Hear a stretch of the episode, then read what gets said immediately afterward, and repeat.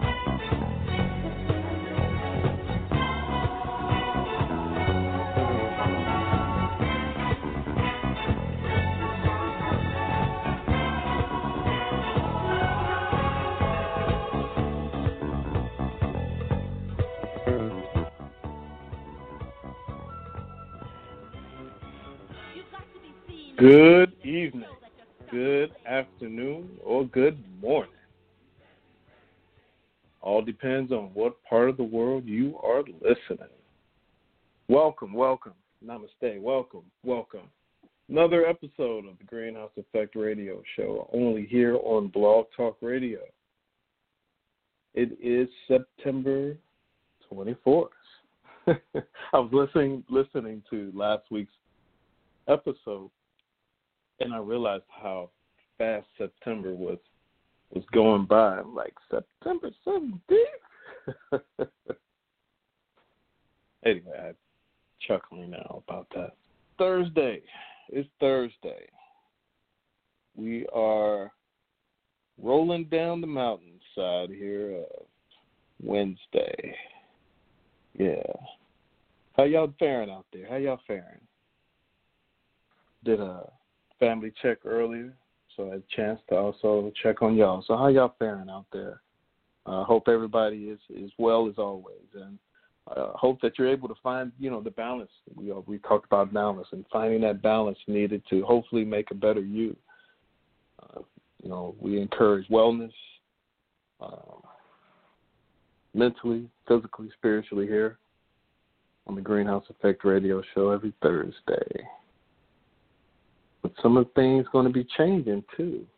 Um, yeah, rolling down the mountainside. That's a cold song, Main Ingredient. Excuse me, Main Ingredient, rolling down the mountainside. I would sing it, but uh, that, I want to keep you guys listening, so I'm not going to mess it up. But uh, God is on the side. Yeah, that's a hot. That's a very nice hook right there. Um, but yeah, rolling down coming off a Wednesday. Hump day yesterday, a lot going on, right? A lot going on.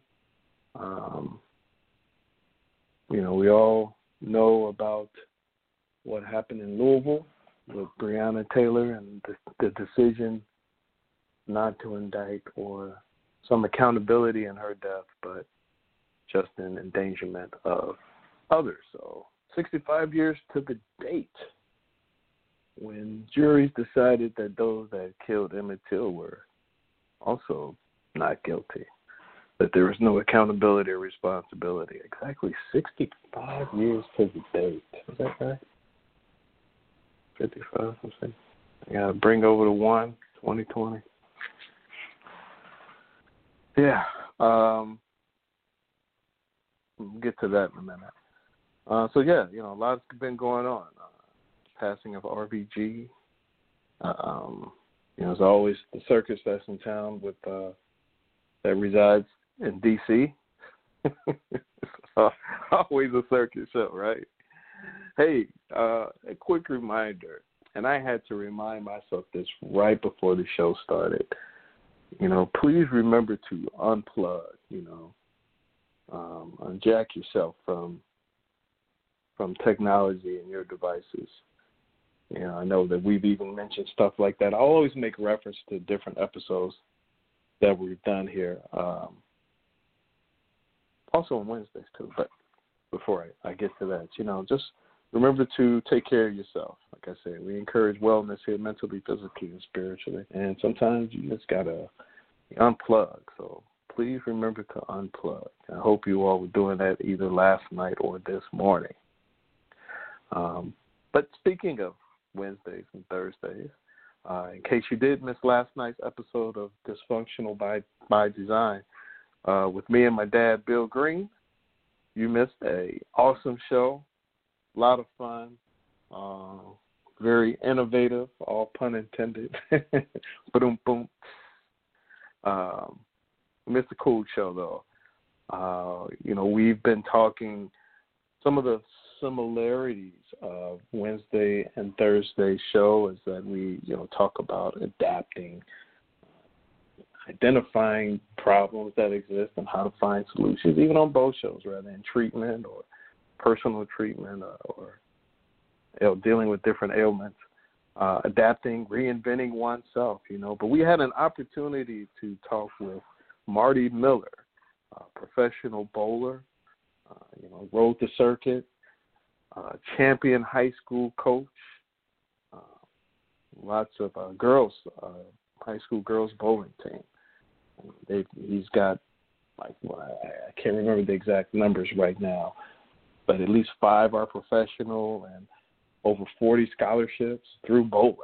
I think 45 or something like that. Awesome. But he's also the he was he's the inventor of the uh, the Pro Slide, which is a very cool invention. Um, please check out our show last night on Dysfunctional by Design and post that up on the Greenhouse Effect. But the Pro Slide, it goes over like you're just real quick. It goes over your regular shoe, right? So you don't have to uh, get those clown looking shoes anymore. Uh, you know, and they still spraying whatever it is they're spraying. You know, it's it's uh, it just this Pro Slide goes over your shoe and allows you and gives you the same little slide, you know, for those that know about slide when you're delivering the ball down the lane to, you know, like down the pins. Those of you that are professionals, as some people say, professionals. Um, yeah, it just goes right on your shoe, so you ain't got to wear somebody else's shoe or whatever, and uh, allows you to still experience the sport and recreation of bowling.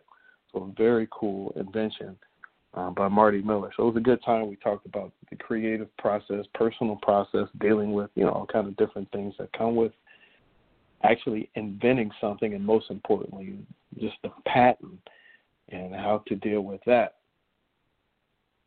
Again, looking at adapting with this new environment that we're living in. You know, how are we making uh, changes? How are we making things better for ourselves and for our people? Um, whether it be recreationally or community wise or whatever. Um, but yeah, great show yesterday. It really had a lot of fun. Um, but we will be making some changes here. You know, of course, um, my dad will, will pop in later on tonight. Um, already see him in the queue. Um, so we are going to continue to use Thursdays as our platform to deliver you good radio and discussion um, instead of Wednesdays and Thursdays. This way, You're not, you know, constricted with Wednesdays and Thursdays. You get to experience both of us at the same time. True, you do get that on Wednesday, um, but still, you know, coming back to back with shows sometimes, you know, can be daunting on us, and I'm sure it can be daunting on you. So, you know, let's make it easier for everybody. Um, you know, I'm not going to go too much into that. So look for us next Thursday, uh, next week, first of the month, um, first of October, and a new show from me and my dad, Bill Green. I don't know yet if we're going to call it the Greenhouse Effect or the Green Effect or I don't know the green dysfunction. No, it wouldn't be the green dysfunction. That's that'd be that that that that's a that's our own discussion. That's not for you guys. Just kidding. so yeah, be on the lookout for that next week. Um, man, hey, um, I need you all to do me a favor. Now, last week I sent out a, I sent out some smoke signals, some SOS. Uh, I needed some alcohol, and and and the alcohol that came through. Thank you so much, Sue, for the alcohol, because um, it was you can't find it nowhere. The cupboards are bare everywhere, you know. Um, found some witch hazel white, so that was cool. So again, thanks Sue for that. So I'm sending out another SOS out there. Um, and this isn't really I need anything me personally, but man, can we please stop these challenges on the social media, social network, whatever. I mean, they're cool and all. I, I get it, but it just seems so fishy. seems real funny, you know. Uh, you know, I, I'm like post my firstborn. That sounds so. you know, what do you mean? uh, maybe that's my Catholic upbringing. You know, firstborns and stuff like that. You know, I'm I'm I'm automatically defensive. What you say? Um, you know, post your age with my close up of my picture. But of course, we do that anyway when our profile pics. But maybe that's just me, um, just me being me. You know, got to be me. Um, but I made a joke, you know, me and my um, social media Facebook joke. Well, not really a joke, but it kind of was a joke. Um, just just asking, pleading to stop with the challenges and uh, you know personal information. I mean, know, you know, there's a lot of uh, security questions that be they be asking too sometimes. I'm just like, hmm, you know, retinal scans. You know, I'm like, are we gonna be posting our fingerprints? Just put your finger as close as you can to the camera without touching it. but it's cool, you know what I mean?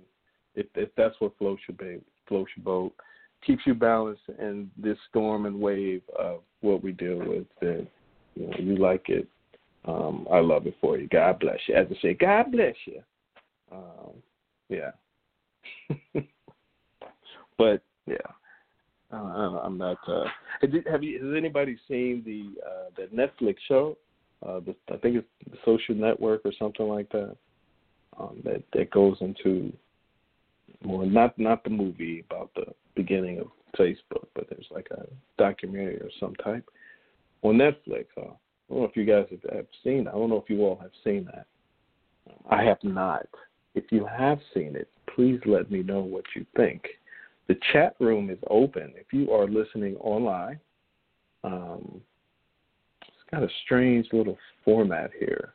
Blog Talk Radio be having it's like every week it's something new, right? Uh, but the chat room is open if you are online with your Blog Talk Radio account that you can make for free. Um, and I'm multitasking today, so um, Facebook, you know, you have Will the Greenhouse Effect, so uh, or my personal page. If you inbox me too, that's all good. I'm feeling um, very motivated today, and I'm probably going to bite off more than I could chew, but so what? but yeah, just let me know. Uh, you can always call in as well. Our number here is five one six four five three six zero nine four. Like I said, did you see that Netflix Netflix uh, social network movie? I just started watching that series they started about the Challenger. Um, I just watched the first episode. That's um, yeah, I'm watching that really slow, like kind of processing my own emotion during that time when the Challenger um, had a major malfunction, exploded.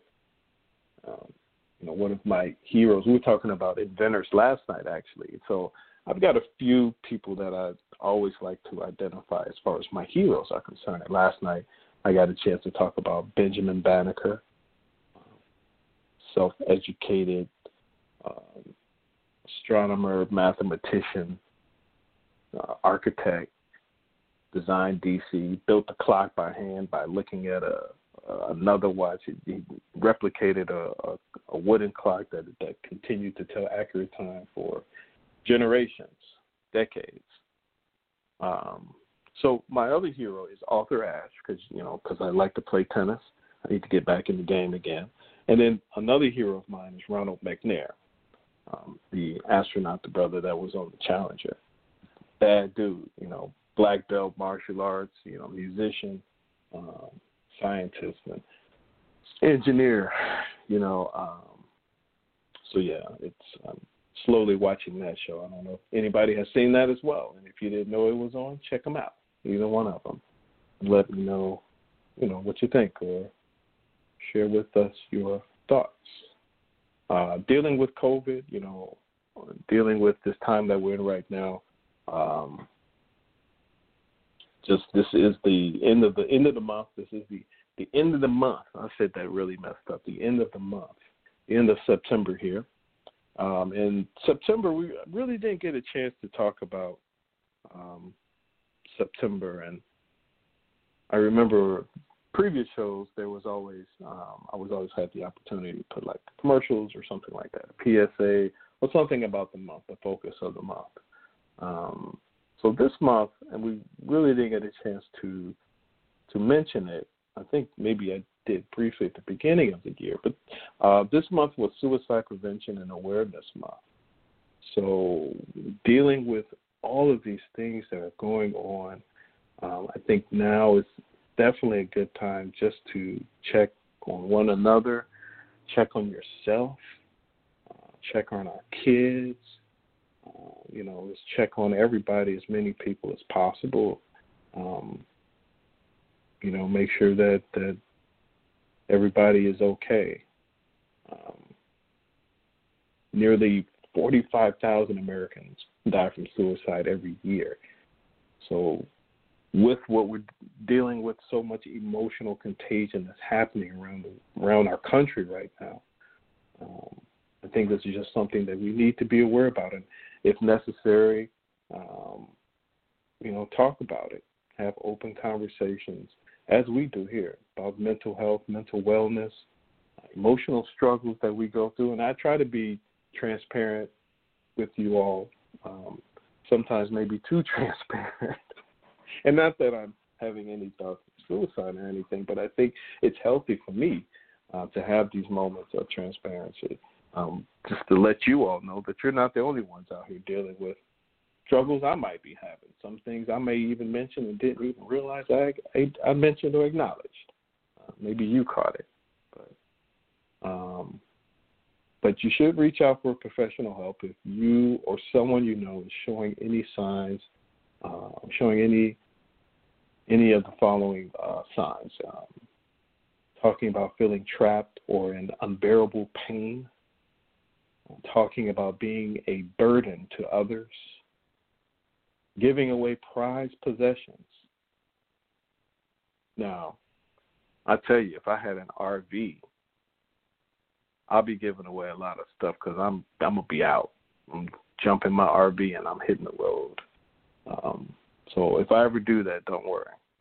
Um, but other signs include increasing the use of alcohol or drugs, acting anxious or agitated, behaving recklessly, recklessly, uh, sleeping too little or too much, feeling withdrawn or feeling isolated, showing rage or talking about seeking revenge.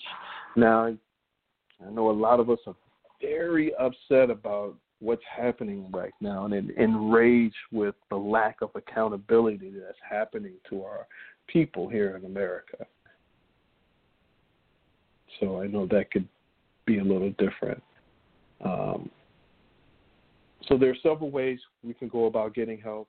Um, you know, of course, if you're employed, you have insurance. Just look on the back of your card um, and see if your employer offers any uh, EA, EAP or employment assistance programs or something like that.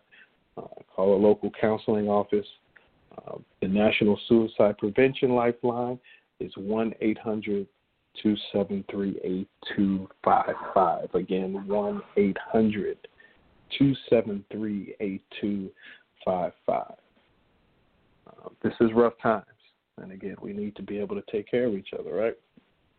I should have told you all to grab a pen and pad, and every week I'm always forgetting that. It's like I got these notes here, and I'm like, why can't I think of that? Like I know how I want the intro to go. I'm gonna time the music like this. We're gonna transition into this, but I always forget to write pen and pad. Maybe because I already got a pen and pad. Anyway, again, overthinking. But um, we always like to remind you. I say we, me and my dad, me and Bill. We like to remind you always when we have these opportunities to do these shows with you all to uh, remind you all to grab some pen and paper or something to write with. Maybe you've got some questions. Maybe you've got some things that may come to your to your head, a comment or anything, and you don't want to forget it. Write it down. Sometimes I won't be able to bring you in fast enough in the queue, or maybe it's just something you just need for your own personal, um, for you personal. You know what I mean? Definitely do grab a pen and pad if you need it. But again, this is uh, the end of September, so you know, again, suicide prevention and awareness, and I think a lot of these things go year round. You know, it's just awareness month, you know, breast cancer awareness, autism awareness, uh, just to name a few. And uh, here we just try to do what our, our part just to spread as much knowledge as possible with everything. You know. Uh, speaking of COVID and coronavirus, uh, looking at just the numbers from last week to today, and right now the current number is showing worldwide is 32 million uh, diagnosed with coronavirus, COVID 19, and in the United States, 6.99. Let's just say seven. That's right, I said 9 9. If those of you ever watch Ferris Bueller's Day Off, 9 9, you know what I'm talking about. Nine times. So we'll just say 7 million in the United States, 7 million. So that's actually, in worldwide, worldwide, there is an increase of 2 million. 2 million people since last week, seven days, in seven days, two million people have been diagnosed with coronavirus worldwide. In the United States, in seven days, half a million. Half a million people. So I don't know about y'all. I mean, I, numbers don't. I mean, numbers do lie, of course, depending on who's giving you the numbers and if they're correct. Conspiracy theory, I, know, I hear you there, but you know, I mean, I think we can get into the discussion about wearing masks any time of the day. If you're feeling like you want to talk about, it, especially if you're one of the people that feel like you, well, actually, I really don't want to hear why you don't want to wear a mask. I really don't care, you know, because it really just shows a, a sign that you don't give a care about. And I'm trying to make sure I don't use any profanity here, but it's just like you know, I mean, it's very simple to do, and it just you have some consideration for other people. But again, this being 2020 and the year of vision, like we said at the beginning, we see people for who they are now. We see a lot of situations for what they are, and there's just no sugarcoating that. You know, just pucker up and take these suckers. Um, I don't really care. But it would make for good conversation, though, seriously. I mean, I understand that there are people who work out. I understand there's people who have asthma. People have medical conditions, and masks may restrict their breathing. I get that. I get that. But if you're just a healthy person and just don't give a crap and you want to wipe, march through march through Target and have your own protest about masks with your other white friends and family, you, you're good. I'll, um, I'm gonna stay where I'm at. You go ahead and do your thing. In seven days, guys, half a million here in the United States. So if you don't know your numbers, just check your numbers in your state or in your city or county or whatever, and just look at numbers for the last seven days. You know, please take care of yourself out there. Please take care of yourself out there. And um, you know, we talked about the circus of the government, the circus of what's going on in, in D.C. and the continued lack of response, and their focus right now is the election and filling in the vacancy of RBG. Moving quick on that, but have you taken the time to think about how this is affecting you, how this is affecting us, our communities, et cetera? Um, just something to, to, to look at. I mean, looking at how the elections are coming up. This whole thing with the vacancy with RBG. Um, oh, you're speaking of, of Ruth. Uh, I keep wanting to say Bader, Ruth Bader, Ruth Bader Ginsburg. So, and and and I was looking for some responses here on social media today. Uh, they saying like she's the first woman, um, the first woman laid. What's the uh, correct term? Laid uh, first woman to lie in state at the Capitol. But I mean, you can just type in her name, CNN Today or something like. Like I typed in her name in Today, yeah, and CNN, the first woman to lie in state at the Capitol. But Rosa Parks was the first woman to lie in state at the Capitol. Now, if I'm wrong, if I'm not seeing this correctly, again, guys, please, again, you know, I'm, I'm sorry to say guys. I know that in this time now, and it really needs to be uh, correct in the pronouns that I use. So, no disrespect to my lady listeners out there. Um, but let me know if I'm if I'm not seeing this correct. So Rosa Parks was the first woman to lie in state at the Capitol, and the second black person, the second black person, the first woman, second black person. Um, I believe that was 2005 or something like that. But you know what I'm saying? Please let me know. I'm not I'm missing something. But again, these are the things that we need to look at. Um, you know, find you know, they're so quick to give us tell us that we've we've got false information. But you know what? What I should have did after that, I should have contacted CNN and questioned that, right? So there that down. Oh man, now I feel guilty. That's a joke, ladies and gentlemen. I don't feel guilty, but I should have did something more. Uh, one thing that I'm, I'm working on um, looking at is just how to be more active and more diligent in your neighborhood. You know what I mean? It's. I'm not saying you gotta go around and march and protest and wave signs of equality and, and, freedom and you know end oppression, but I mean just simple things like um, contacting um, the mayor or your representative if like uh people got trash out and nobody's coming to pick up the trash. You know what I'm saying? Just not turning and turning that eye away from what you see and just utilizing the resources um, that's made available for you and for your neighborhood.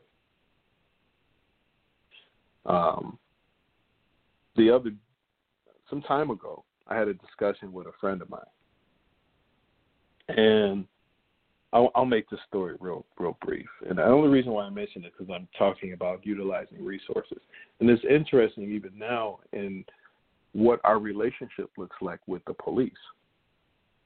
So I had this discussion with a, a good friend of mine a little ways back, and what happened was somebody broke into um, their home and they broke in their home and they were there you know, with the whole family, shorties and everything, right? But um, nobody was hurt. Luckily, it only cost like a little cash out the purse. They dipped in and ran out the door.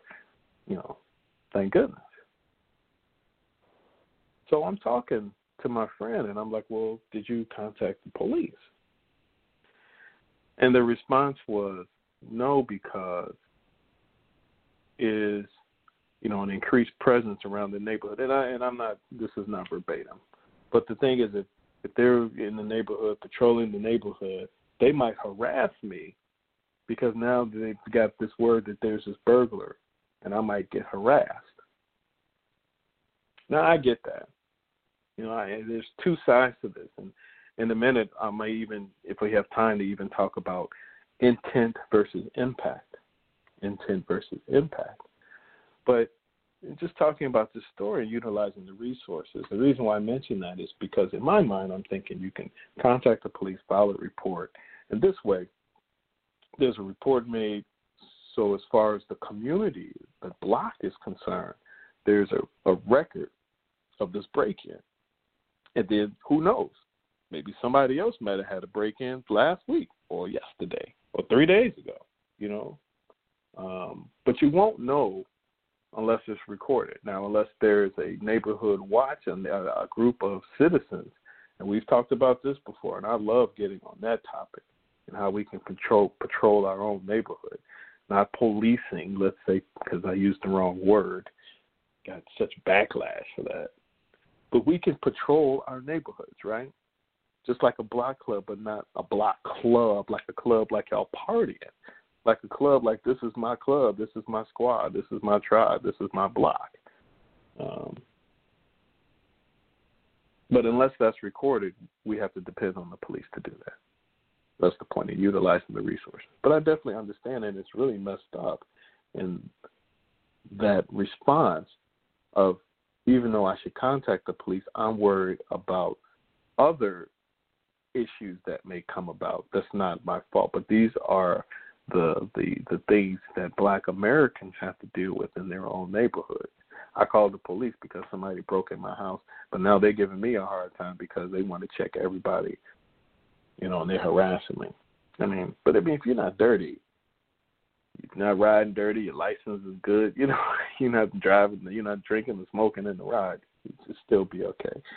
But it's such a quandary to have to deal with, I think, for a lot of especially black men, especially here, even in Chicago. Um, but again, just utilizing the resources we have. Um, and just remember that. I'm trying to get better at that. Maybe I'll double check that CNN. I'm gonna make a note here. Double check that CNN article and see if they still say that, and I'll contact them. So somebody hold me to that. I need an accountability partner for today's show, besides my dad. so I mentioned next week. Next week we got a new show uh, kind of a new show um, next week, the beginning of the month. Yes, it's 30 days in September. So this is the end. The deadline is coming up for census. Census deadline. Census, census, census, census. If you have not filled out your census, do it immediately. Less than a week away. You need to be counted. We need that those responses to provide resources, as we were just talking about resources for our community. Uh, early voting, I believe, has started as well in some areas. So research. Talk about what's happening with Breonna Taylor and the uh, Attorney General. This dude, whatever, uh, what's his name? I'll get to him, and you know, I'm sure we'll get to him in a minute. Um, judges or whatever. You know, who's on the ballot? It's more than just than just about the White House locally? What's it looking like for your area locally? Do you know what judges are going to be on the ballot? Are they good judges? Are they dirty judges? Are they judges that uh, provide disparities with sentencing? Who are the lawmakers? Who are the enforcers? Who are the influencers? For those that are on Instagram, IG, you know what I mean by influencers. You're talking about this uh, dude. I don't even care what his name is right now. and I got it sitting right here in front of me. I just don't even want to say this dude's name. But this attorney general, um, you know, that he's, you know, maybe uh Cameron, you know, yeah, yeah, Cameron. You know, he's he's he's fighting for uh, uh another position. You know, he's trying to move up in the ranks, influence, influence. Who are your uh, city council reps? Who's again attorney general, state senators, your reps? You know, again, it's not just about um, Trump and Biden. Um, some some battles are best. You know, we don't need to go all the way out for that battle. I mean, we do need to go out to vote, but there should be a strong focus for that battle on a more local level. So, whatever energy that you are putting towards trying to vote him out the White House, uh, I hope that you're also putting that energy, you know, towards your um, local ballots and local elections as well. And I, I'm not really, um, I've never really been one for the discussion with those that believe that just not voting at all um, is the way to be. Um, it's rigged. We we can't control it. Um, they're gonna just do what they're gonna do. Um, if we're, we're voting, yeah, you know, Republican and Democrat, as as the Native Americans say, they're just two sides of the same bird. You know, there's a lot on their agenda that does not include Black America. And maybe it would be just a little better to remove some anxiety, I think. To try to just make some things better just as far as our mental, spiritual, and physical wellness, well being. Well, I just can't get with not voting. You know, what is the saying? Um, the only what is it? The only uh, the only thing that's necessary for evil to win is for good people to do nothing. Got to keep doing something. It's like the song say, "I want to be free."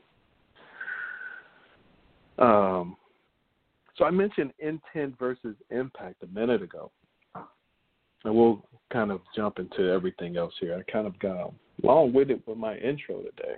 Mm. I hope you all are still with me. Um, but I just wanted to to address this other uh, topic that happened here in Chicago recently.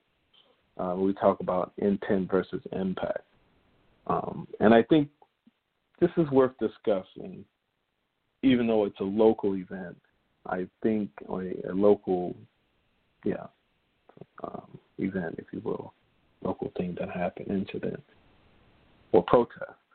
Um, and we look at how we make, how we want to make an impact. You know, how we want to protest, how we want to champion a cause. And um, and in the discussion, I think we talked a little bit about um, intent versus impact also. Um, but in Chicago, we um, have this brother that's called the Dreadhead Cowboy. His real name is uh, Adam, uh, Adam Hollingsworth. But the Dreadhead Cowboy, um, he rode for seven miles on the expressway here in Chicago on the Dan Ryan. And for those of you that live on the familiar with the south side of Chicago, you know all about the Dan Ryan Expressway. Uh, so he rode this horse for seven miles on the Dan Ryan uh, at a particularly time uh, during, you know, of course, any time on the expressway is a thick time in the daytime. Um, but he rode the horse, his horse Nunu, um, for seven miles. But the reason for it was uh, he was um, promoting a cause. And it was kind of a protest, if you will, kind of like when people walk on the expressway to stop traffic. And the way he, he did the same thing with the horse. Um, it's uh, identifying the issues we have in Chicago of our young children that are getting killed in uh, senseless street violence. Um, random bullets, cut, again, you know, they're the ones getting cut down. And it doesn't, at home, in a car, in a store, it doesn't matter. I mean, and bullets are literally flying everywhere now here. Um, it's been a been a rough time, a rough year, a rough long time actually, not just a year. But kids' lives matter, right? And that was his thing. Kids' lives matter. Now, when I first heard my mom send me a message, she was like, "There's a guy riding a horse on the expressway." When I first heard this, I'm like, "Oh Jesus! Why the heck?" And it's got to be a brother, you know. And the only person I'm thinking about is Dreadhead. So why the heck is Dreadhead riding this? Well, that's I'm sure there's other people with a horse, but why is somebody riding a horse on the expressway? God, I hope they're not running away from the police. you know what I mean? And I'm I, I'm I'm just I'm just being being transparent here. I'm just keeping it real, man. You know, if I'm like, oh my God, why? What is going on? You know, and I'm I'm texting my mom back and forth, and she was like, yeah, it's a black guy. I'm like, oh, okay, that might be Dreadhead. Um, and so you know, I jumped on the computer and looked it up, and my man's right, right. It looks like a movie. If you haven't seen it, like look it up, Dreadhead Cowboy. And just all you got to do, or Chicago, Dreadhead Cowboy in Chicago. For those that's not in Chicago, and like some of the camera shots look like a movie. Oh man, riding, riding that horse. Look at this black cowboy, this black man riding this horse. Um, in 2020, and the whole point again was about kids' lives matter, and there's a lot of innocent children that are getting killed here, you know, in Chicago. Um, you know, he's got like five horses, and he he he he tries to his hope is to uh, provide a burning farm or land or something like that where kids don't have to go children don't have to go all the way out to the suburbs of Chicago city kids in Englewood because he's got a lot of roots in Englewood you know the kids in Englewood they see this horse all the time man I mean how many of you have actually seen a horse close up you know so these kids who may not have these opportunities that they get to just see a horse and and experience and interact with a horse or even ride a horse. They get the chance to do that and they get to learn more things. Uh, what he's hoping is that they get to learn more things if he can develop, you know, some land and stuff like that for them to visit instead of going all the way out to the suburbs. But the the the end at the end of the ride, at the end of seven miles, uh, my man is arrested, uh, of course, and uh, the horse is taken away. And it seems that the horse um, uh, is injured, and um, you know the the there's blood coming from its legs. You know the hoofs are right, or the shoes, or whatever. They say perhaps you know it's just too much riding on concrete, seven miles, um, stuff like that. You know, uh, and and the horse may even have to be euthanized. So you know, it's a sad um, end of the story as far as just that particular day. Um, but man, social media is blowing up like this dude out here riding a horse only in Chicago. Oh my God, blah blah blah blah blah blah blah. And you know, I mean, like I said, at first when I heard, it, I'm like, oh my God, what is this Negro doing, man? You know, but then you realize it's for a cause. But then there's a lot of people who don't know nothing about horses. It's like, oh well, he's out here riding this horse and he's endangering the horse. Yeah, I get it. You know, I mean, he does have five horses, so I think he might have some more knowledge about how to take care of the horse. But they didn't come to find out that, you know, that uh, when CPD, the police department came on the scene on the expressway, one of their vehicles hit the horse. So some of the injuries came from CPD also. But everybody's on my man. Point of it. The point of it is intent versus impact. So the intention was to bring awareness to kids' lives matter, to bring awareness to the fact that our children are getting cut down here in the city every day, every week, uh, senselessly, you know. Uh, but the impact uh, was was was where the the uh, intention and the delivery it gets a little uh, misconstrued, if you will. The impact is, you know, the horse got hurt. Um, the message did not go out as he hoped it would. You know, the hope was to bring awareness. Now we're still talking about it, so that's a good sign, right? But then the other part of it, oh yeah, and by the way, the horse may have to die you know. So intent versus impact. You know, our intentions don't always align with what we say or do. Um, and this can impact how others receive what we say or do. You know. So I hope that this is just something and we can always discuss this at later times, but I think that when we look at causes and um, things that we want to promote or bring awareness to, you know, as we find causes and things worthwhile fighting for as we deal with inequality here in America, um, just be aware of the intent and the impact um, and looking at when you're making these decisions on what it is you want to do. Intent versus impact. So it definitely um, takes some time to look that up. You can always just Google it or type it up or whatever. So I'm going to uh, just take a brief moment here. I hope you all are hanging with me. Again, thank you so much for spending time with me tonight. Uh, again, our call in number here is 516 453 6094. So we're going to take about a let's take about a minute and a half break here. I'm gonna go fill up my cup of mineral water and lime, and I'll be right back. This is the Greenhouse Effect Radio Show.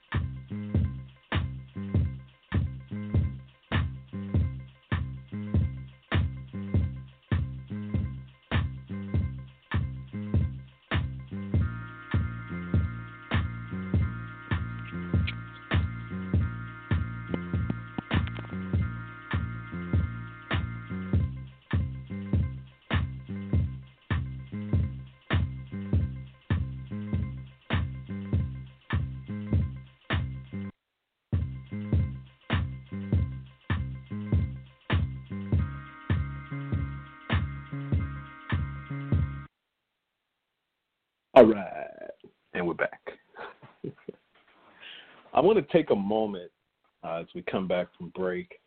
Um, I've been making some posts here and there, Facebook, Instagram, Twitter. I got to get my promotion game back up. There I go again, It's giving you all too much information. um, but I've been making posts uh, requesting um, people to, uh, you know, I'm asking how can I or how can we support each other? How can we promote each other? How can I support and promote your business? Uh, I know some people say, "Hey, man, let me promote your your business. Let me do your thing." And sometimes I think that might get a little uh, uh, aggressive. You know, people's business is like their children. You know, you're not just like, "Hey, let me hold on to your kid, man." You know, it's like you know, let me gently how how how can I promote? How can I support your business? Uh, but anyway, I'm just putting that out there, and I like to always take moments to support and promote people's business, people's community engagement, uh, whatever it is that you got going on, and you want to uh, get some extra promotion going on. You know, please contact me. You know, Will Green on Facebook, the Greenhouse FX, uh, Facebook, Instagram, Twitter, the Greenhouse FX.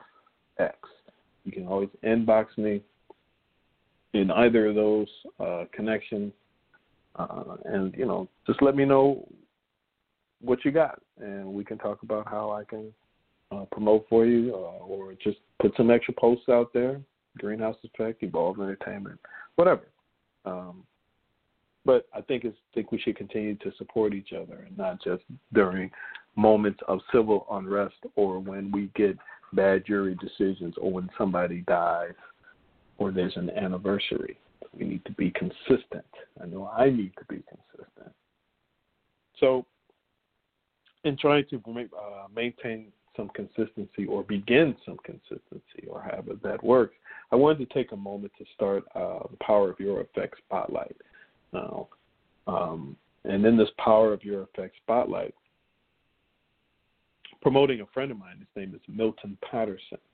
Um, Milton, uh, looking for professional barbers, recent graduates, beauticians, stylists, and locticians for a new shop in Matteson. Now, it's actually now pronounced Mattison, and I only say now pronounced Mattison for those that this is really for my dad because my dad used to live near Madison or Madison in Country Club Hill, so we always called it Matson. You know, it's like like Jaguar. We called it a Jaguar. Now it's Jaguar. Okay, so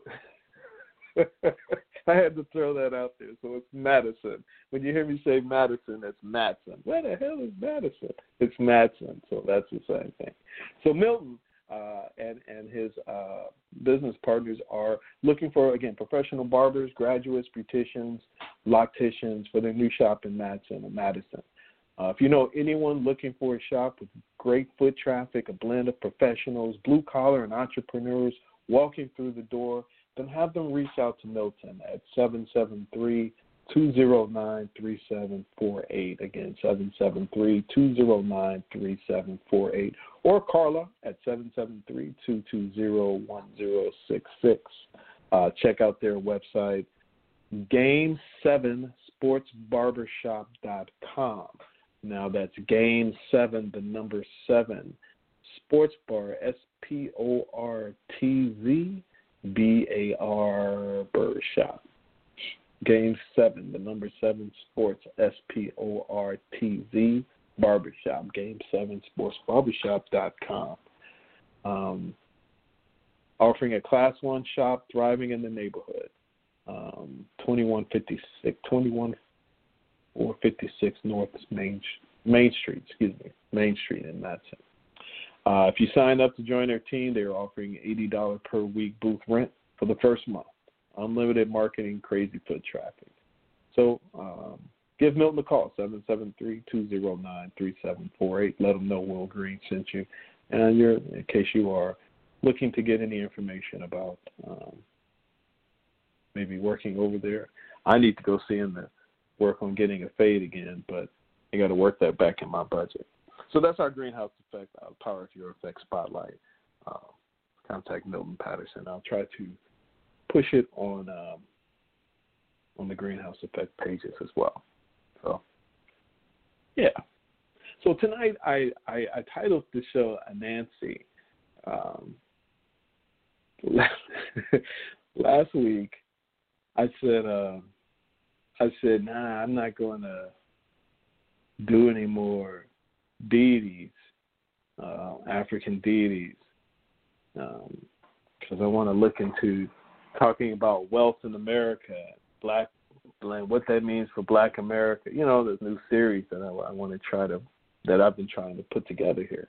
And this episode right now is actually going to be included in it. Um, we even get to talking about wealth. I can't believe we're already approaching the top of the hour. But so I'll get very briefly into why I titled the show Anansi. Uh, Anansi is a West African spider god, um, originally featured in stories of the Ashanti people from Ghana.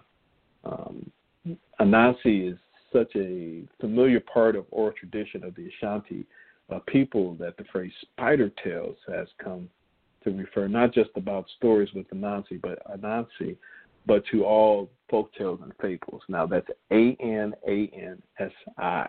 A N A N S I. And some of you may have heard of Anansi before. Um, there's a show um, called American Gods, and um, played the. So there's like these different god characters on the show, and one of them is um, they called him Mr. Nancy, and Anansi was also known as uh, Aunt Nancy, Aunt Aunt, A U N T, Nancy. But his name on the show is Mr. Nancy, uh, played by Orlando Jones. Um, you may have seen some clips where he's talking to some slaves and he's telling them about um, basically for the, the I was pretty much going to be screwed. I don't want to be too vulgar, but he began telling the slave, let me tell you a story. The story is a story about how a man got screwed, but he used the F word. you know, and basically just telling the slaves on the ship about what's going to happen to the next, to their grandchildren and their great grandchildren going through slavery and the things that we're dealing with right now. Uh, dealing with slavery, inhumanity, oppression, inequality. Um, and so he charged them to uh, burn the ship, you know, rather than give in to oppression. But if we burn the ship, we're all going to die too. But he's like, that's a small price you pay, and, what you, you know, what you would have to deal with. Um, you know, American Gods. So check it out with Mr. Nancy. I'm not going to get into the the whole delivery of, of that episode, but so Anansi, um, he's he's depicted as a, a trickster, a trickster um, with human qualities. Like he takes the form of a spider or a man spider or Spider Man or something like that. Um, he's mostly depicted as a small guy, um, small size, if you will, but he often gets the the best, the better of those bigger and stronger than him by relying on his wits. He often uses his intelligence to avoid certain death, even, and even takes revenge on those who puts, who slighted him. Um, not like Loki. I know when you hear the word trickster, I, I automatically think about Loki from like Marvel. Um, but Anansi is largely benevolent, so it's very different uh, than somebody like a Loki or Hermes. Um, and the reason why I even mentioned Hermes because originally today I was this long title for the show, uh, like the rabbit hole Pandora's box in Black America, something like that. That's what just came to me. And in this process of, of working on the show today, or just writing down these notes, like Pandora's box. Okay, why Pandora's box was up a Pandora's box, and it's just all this shit that we're dealing with, right? All this stuff, and it just deeper down the rabbit hole we get. Even talking about what happened with Breonna Taylor, just getting to that. It's such a uh, we get into this rabbit hole that dealing with justice and inequality. And okay, so then you know wanton endangerment. What the heck is that? This no knock warrant. What is that? You know, just pulling up all this other stuff that just continues to come up where we just can't find the same equality that we would expect to get because we've seen it happen for other races, but not just for us. But it's just this, you know, how many times that we just got to look at, at decisions and things that happen and we'd be like, are you kidding me? You know, are you kidding? How many times do, you know, I think all of us have, have had that reaction. I can't believe they made that decision. But but they did that. We see it all the time on social media. But if they was if they were black, they would have they were black, they would have been killed. No, they white. You got to be kidding me. How come the same thing doesn't feel like you know always being tricked? The beginning of the series, we talked about this, the world of being an Isfet, using the um, the Kemetic deity Isfet, and talking about disorder and chaos and inequality. And then, you know, it just keeps going. The hit just keeps getting better. But wait, there's more. So that was the whole process with coming up with Anansi. It came from talking, you know, looking at Pandora's box and looking at where we are today. Just feel like things are just it's trickery going on. They say with Pandora, she closed the box quicker because she saw the the bad stuff coming out, and she closed the box too quick. And when she closed the box, she ended up keeping um, hope in the box of all the things that came out, she kept hope in the box. And uh, reading that, I, I thought about Obama. You know, that's like hope. You know, this. Not that that was the intention. I'm just saying there was just some connection with Obama. But um, so Anansi, So that's why we have the show tonight, Anansi. Um, this trickery, if you will, that I feel like we kind of deal with in, in, as Black Americans, and what we've been dealing with, what we've continued to deal with for since uh, at least the last what we say, 65 years so, to this day, well, yesterday, with Emmett Till's murderers being released, set free, that still trips me out, man. Like, did they do that on purpose? Like, how did somebody not know that? They should know that. I just feel like they, you know, we've been talking so much about Emmett Till too, and not just on our shows on Thursdays and Wednesdays. I mean, I've been seeing his name all over the place lately.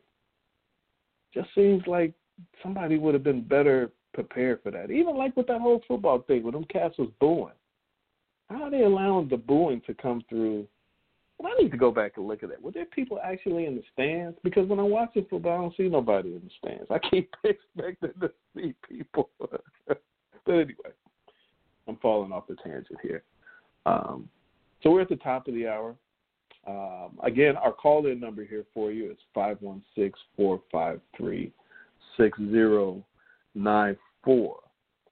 Um, and again, looking at tonight's show, we're dealing with the aftermath of yesterday's decision by the Louisville grand jury uh, to not really hold any accountability um, for Miss Taylor's death. Just seems like another regular fight in the circus of, of, of on, on in DC, the circus on DC, where they just blame each other. No accountability.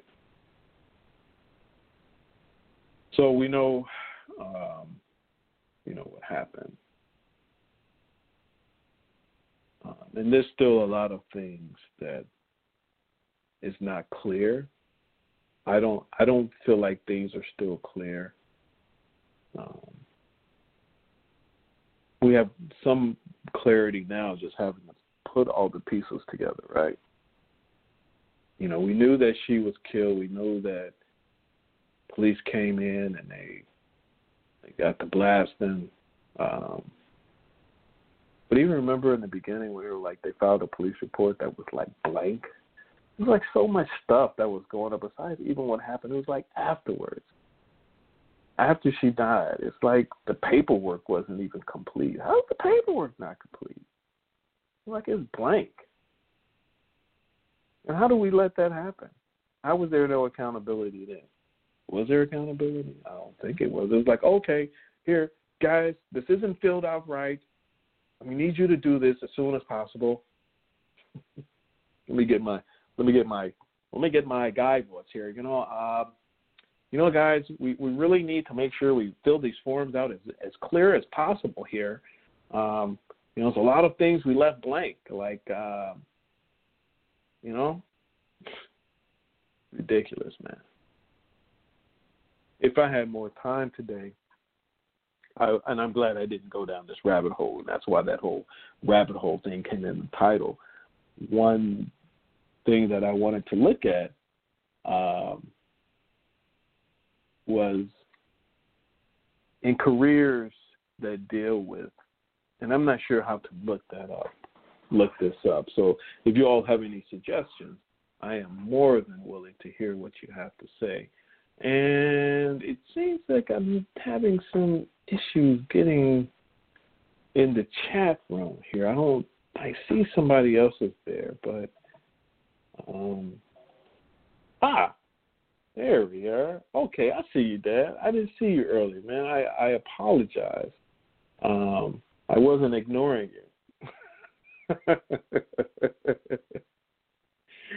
um, yeah, sorry about that. I, I see you now. I wasn't again. I wasn't ignoring you.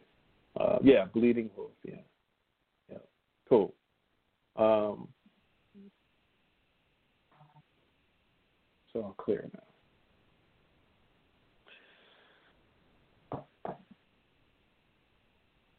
So, um, yeah, if you know that, let me know. So they say they knocked on the door. Well, were they issuing a no knock warrant, or they're issuing it, or they're knocking? Uh, it's like, did they? Was it a no knock? Did they? They they did knock. They they didn't announce. They did announce. They came just busting in, talking about the police. You know, these, and I'm saying this, and I'm saying this because these are the questions that a lot of people are still not clear about. You know, I mean, we're getting all this information. You know, so they did knock, they didn't knock, they did announce themselves, they didn't announce themselves, they did, they didn't. Coming in in the middle of the night, busting in your crib, not announcing yourself. Um, and in the state of Kentucky, you know, that is, uh, you know, my man had a right to defend their home. You know, stand your ground law. You know, they have a stand your ground law in Kentucky. So they just came busting in, and he was legally to carry a firearm. They come busting in. You know, I'm going to protect my home, protect my woman.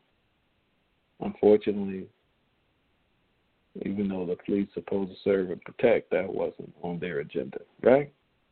So we know all this.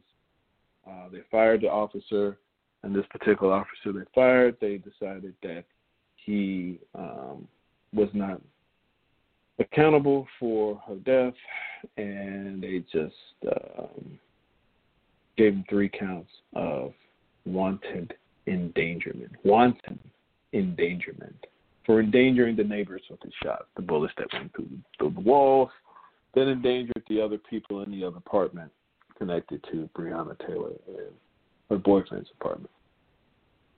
What I was going to say, I'm sorry, I got slightly sidetracked here. Um, I wonder, in talking about that rabbit hole, is what other careers that deal with life or death situations are there? Is there accountability? Now we know, like for example, in the medical field, doctors, let's say, if a patient dies, there's some accountability. You know, there's follow ups, there's counseling, there's all kind of stuff that goes on, right? But now it seems like, I mean, to me, there really isn't a whole lot of accountability anymore as far as the police is concerned, even though they deal in life or death situations. It's not really their responsibility to deal with or to be accountable. Now, this is just me just shooting off the hip for a second. I kind of keep falling off the track here, and I think this subject matter um, forces us all to do it. And that's why I'm like, man, make sure we're unplugging, make sure we're taking time for ourselves, um, and not get so caught up in again this emotional contagion, this buildup um, that I think we all are feeling. Um, so they got a twelve million dollar settlement, wrongful death settlement of the wrongful death lawsuit and got the uh, settlement. And then the decision comes out yesterday. So I can get into why um, why the police performed, why they busted in. Um, I'm sure a lot of you have probably looked up a lot of it. Um, it's a lot of, you know, it's it, to me it's a lot of hearsay. You know, she was she had a passive friendship with this guy that they were looking for. It wasn't even her boyfriend that was living there. It was some cat that she used to have a relationship with. But because they've seen her car at this guy's house before, because they've seen him still come by the crib and pick up some packages and stuff like that. And then after he left her crib, he went to some known drug spot or something like that. So there was just this connection in this web. This connection, this web. Um, that was another reason with Anansi's title tonight, with the whole thing with the spider god and the connection, the web. Oh, the web we weave. You know, looking at government, looking at all these things we're dealing with, law and wealth, justice, and all these strands of web. So now we're talking about this dude Cameron and his relationship with with uh, Mitch Mitch McConnell. Uh, what you say, Dad? You said it in the chat room earlier. Remember, he's married to McConnell's niece. Um, you know, all these little connections that's going on. Um, because Kentucky's law doesn't rule against police as long as they as long as they aim at who they intended to shoot. Kentucky law does not rule against police as long as they aim at who they intend to shoot. Yeah, I know that that was old news earlier that I was mentioning. Um,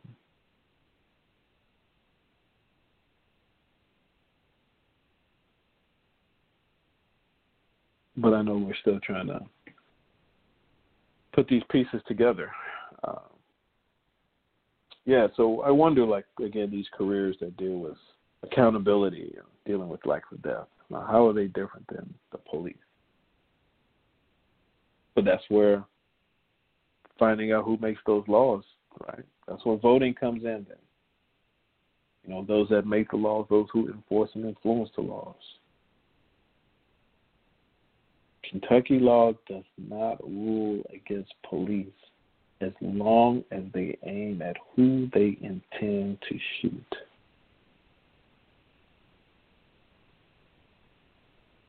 You know, it's such a sad state of affairs anyway.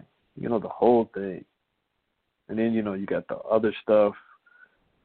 Police get caught up trying to get the ex boyfriend to frame her, you know, trying to find so they can redeem themselves.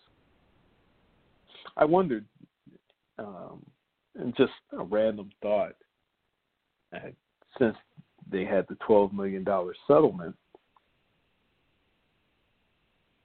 but don't hold anybody responsible. How do you give a $12 million settlement? Settlement, $12 million settlement, but don't hold anybody responsible. Oh yeah, okay. Kentucky law doesn't rule against police as long as they aim at who they intend to shoot.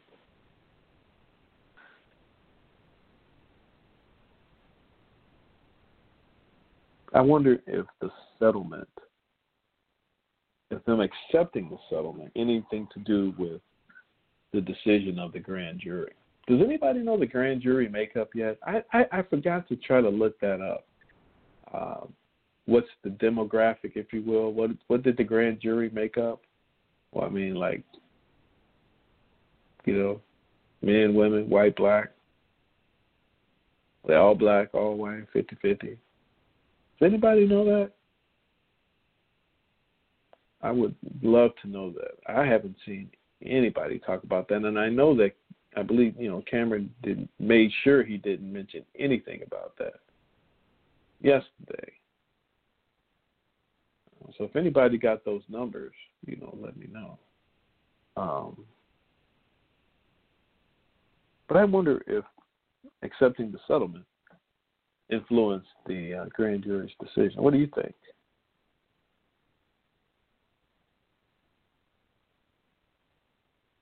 Wanton endangerment. It's a lot of new words we learned this year so far, 2020. What's some new words you learned? Let's see. There's uh, entanglement. That was a, a fun word back uh, in July. Um,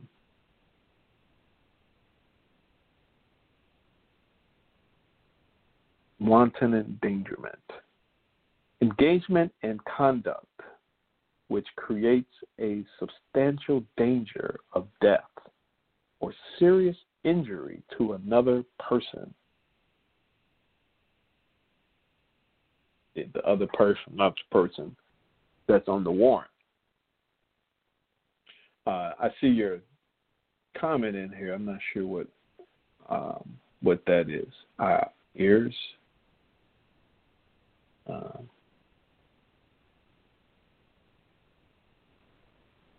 but yeah, if you know what the grand jury makeup is, let me know. What's a complicated process? I didn't know, uh, and I guess I was kind of going back over originally what happened, which was old news, um, because there was a, a couple of things that I didn't um, I didn't know about. Like I didn't know that um, um, that the brother, um, you know, that he was legally, you know, at least legally licensed to carry, you know, Kenneth Walker. Kenneth Walker, you know, I'm saying he's legit. You know, um, I was thinking like maybe he he didn't live there. You know, um, I didn't I didn't know that he you know he did live there legally. Stand your ground. Um, but yeah, there's all kind of words. What's the other? Uh, uh, I'm sure a lot of us have been looking up exactly what a no-knock warrant is. You know, how does that work?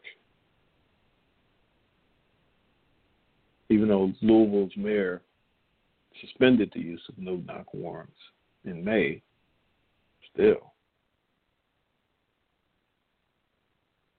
And there's been some reform, some legislative proposals that's come about since then. Misconduct, excessive force, racial bias. Um, but yeah, now's a good opportunity if you all would like to chime in, sound in. Again, our number here is 516 453 6094. Okay, Dad came back. 12 members selected, and they randomly chose a number that dictates dictates what charge they will sit on. I don't know what that what that what that means. Um, they randomly choose a number that dictates what charge they will sit on.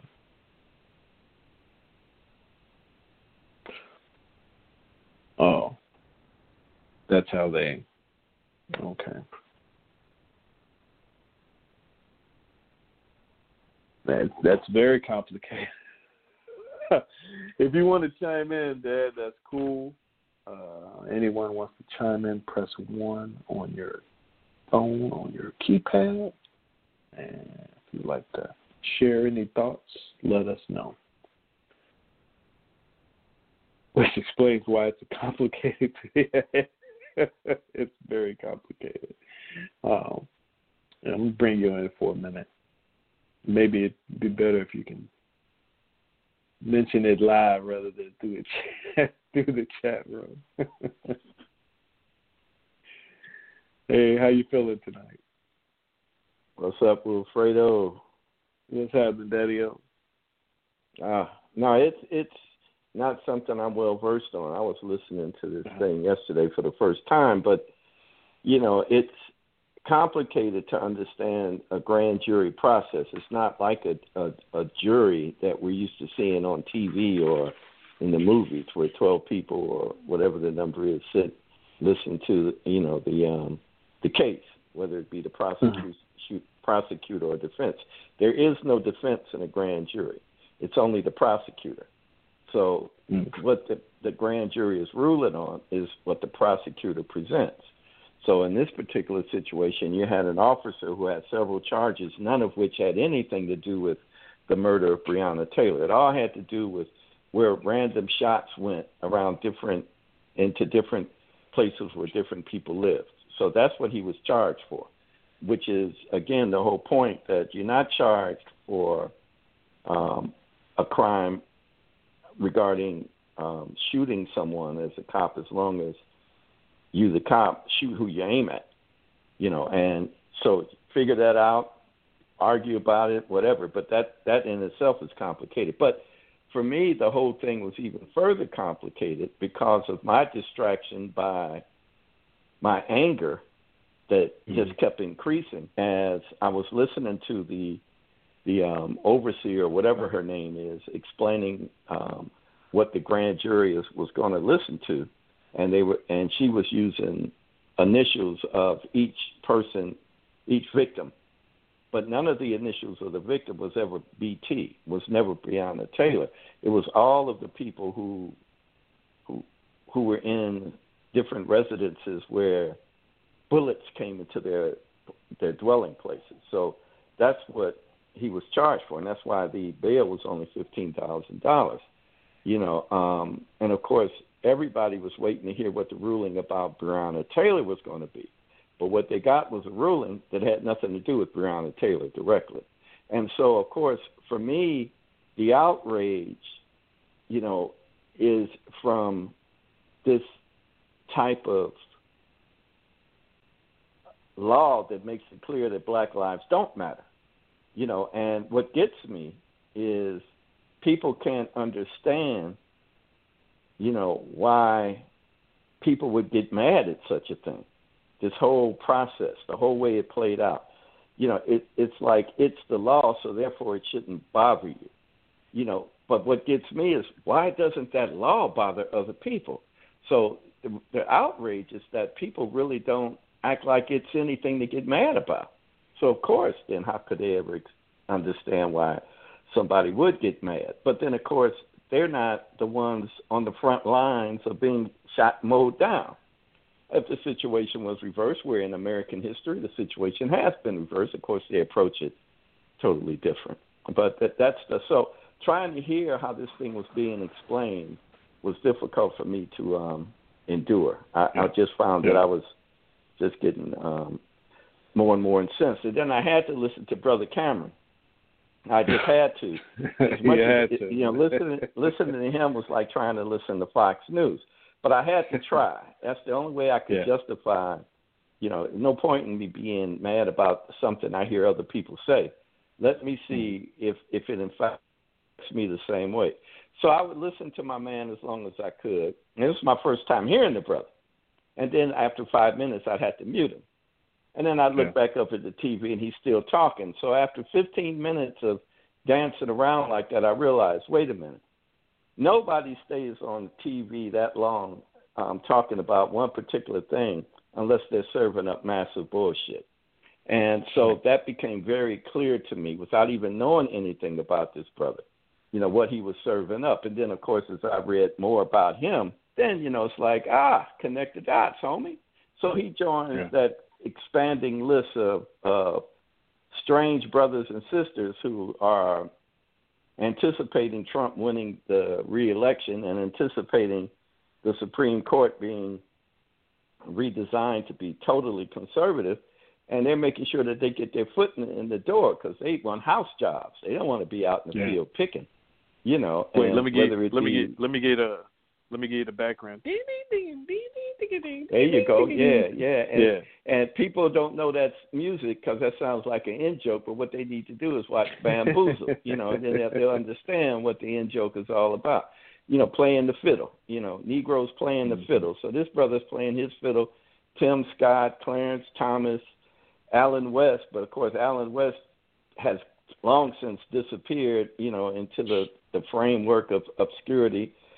Herman Cain died, you know, and and and and, and then you got Silk and and what's the other one? Silk and and I can't remember those two sisters, you know, who who, who do the jingle jangle dance for Trump too, you know, and their whole Diamond thing of being a like promoted. That. Diamond and Silk, there you go, you yeah. know, Hathaway and the other one, I can't remember.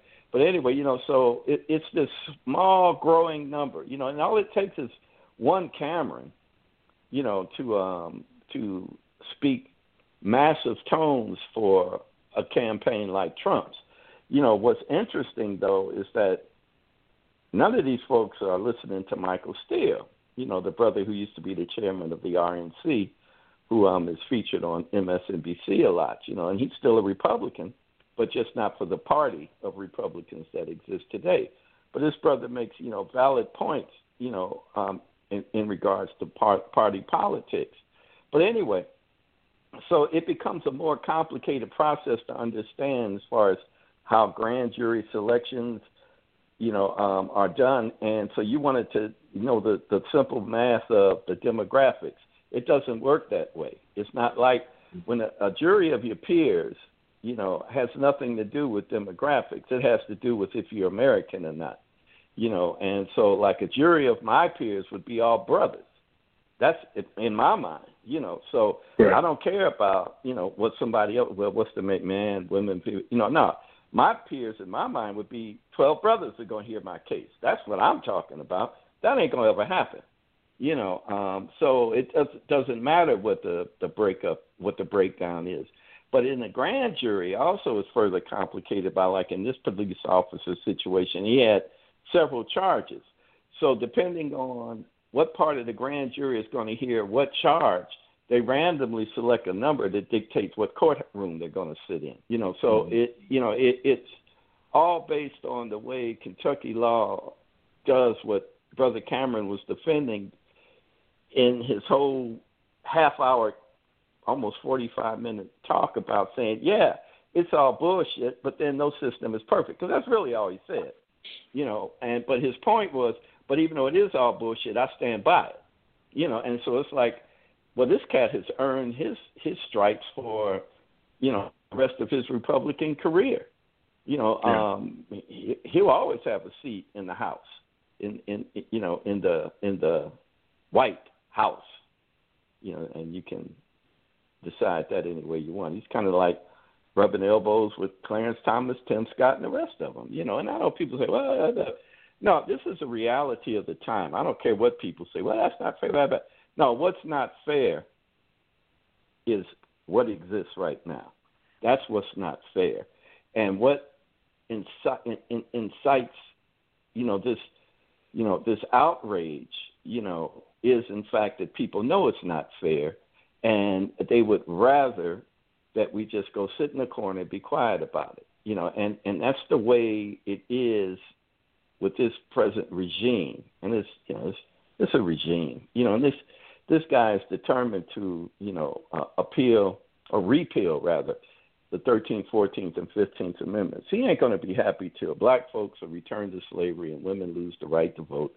And whatever, you know, um, has existed in this period of time over the last 50 years, you know, he's determined, in fact, to make sure that to avoid him going to jail, he's going to do everything he can to incite right, white rage to lead to the point of where he'll never have to be afraid of ever having to leave the White House. And it's not, it got nothing to do with making America great. It has nothing to do with you know, um, a weak ass economy that, you know, he can say whatever he wants because he has 42% of the people who are going to believe whatever he spits out. It has to do that this dude don't, it has to do with the fact that this dude don't want to go to jail, you know, and mm. he's found something that he, he's found a job that will keep him from going to jail for as long as he can hold on to it. And the people right. who follow him, they could care less. They could absolutely care less about whatever corrupt crap that comes out of his his regime. They could care less. The only thing these people are concerned about is having to give up their idea of what American democracy is. And their idea of American de- democracy has nothing to do with anything but them. You know that it, it, it's the whole idea that they love to say what their founding fathers created that's what they support. And them founding fathers had no concern about slaves, they had no concern about women, they had no concern about anything that wasn't a European white man. You know, so if you wasn't that, if you was if you if you if you weren't that, they didn't care about what land you owned, Native American.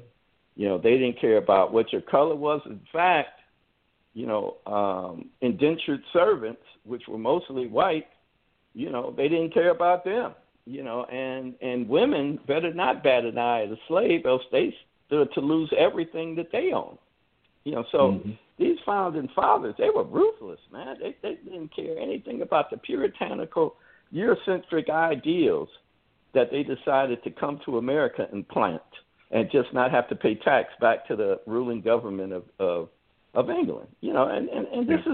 is the same the same fight. So it's a complicated yeah. process, my man. You know, to understand how the law works against some and works for others. But if you just look at how they're able to bend it any way they want, you don't have to look any further than the current, you know, a great pumpkin that sits on the throne in the White House. Yeah, yeah, and and of, and of course, um, I I would think that wealth or the amount of money you got have a lot to do with that, of course. Well, it does if you're white, or if you do, it does if if you're anything, you know, um, other than look. me and LeBron James share one thing in common. We're both minorities as far as the rest of America is concerned, and his money doesn't do anything to help change that status. After he's Right. done, he's still considered to be a minority. You know, so his money doesn't change the status that he's been relegated to by a government that really does not have his best interest in mind. I think it's great that him and his influence is raising some consciousness, you know, around the sports arena, but still we even attract we even in America we even deal with the whole issue of sports in kind of a schizophrenic way. We act like somehow sports is separate and has nothing to do with politics in American society. That's fine until you start looking at the demographic breakdown of the athletes who dominate the sports arena. It's like so these folk, these dudes and these young ladies get out here and they perform, and that's all that people want from them. I want a hell of a lot more from black athletes than performance. As a matter of fact, I would rather that they forego performance to deal with a change of social policy. But of course, now I'm talking crazy. You know, and so Yeah, there's the yeah. schizophrenia. There's the schizophrenia right there. You know, I mean, it's cool that LeBron gets out there and, and wants to open up all these polling places. But hey, my man, as far as I'm concerned, you're still out there performing for those who are paying your paycheck, who still call you a minority, my man. So it's Yeah. like, are y'all are y'all willing to forego that? You know, boycott the sports arena for a year. You know, help America can't America can't handle staying inside for a year to avoid dying. You know what the hell is it going to do if yeah, Lordy, we ain't got sports then either. no oh sports? God. What we you know? Oh man, I'd rather die than go without sports. Yeah, that's crazy. That is crazy country, man. You know, and and everything that goes against the forty-two percent of is is a conspiracy.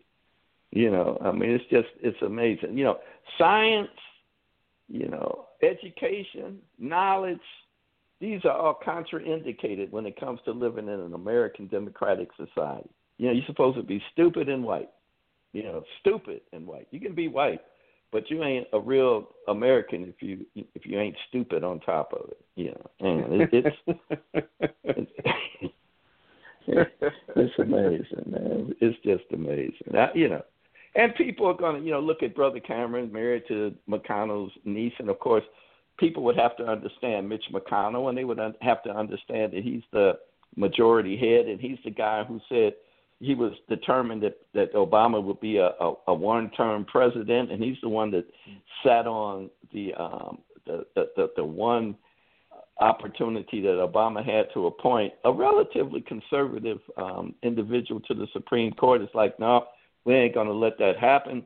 You know, we're going to do everything we can to, you know, limit your power because we control the Congress. You know, people don't talk about, you know, what Obama had to deal with for eight years in being able to come about the successes he did. So, of course, because people don't talk about that, people don't talk about how Trump has made it a point in four years to destroy everything positive that Obama did, which includes things like water, air, and food. Let me think. Hmm, aren't those the things that Amer- that Americans need to survive? No, instead he's got no problems po- problem poisoning our water, polluting our air, and absolutely ignoring the issues about our food. And why would somebody say that? What do you mean, Bill? Have you looked at the number of people that are dropping dead who work in the processing plants that are dealing with meat? It's just an amazing thing that people just simply don't care. So you got to Wow. be stupid and white. You got to be stupid and white in order to be able to support this catch. You just have to be.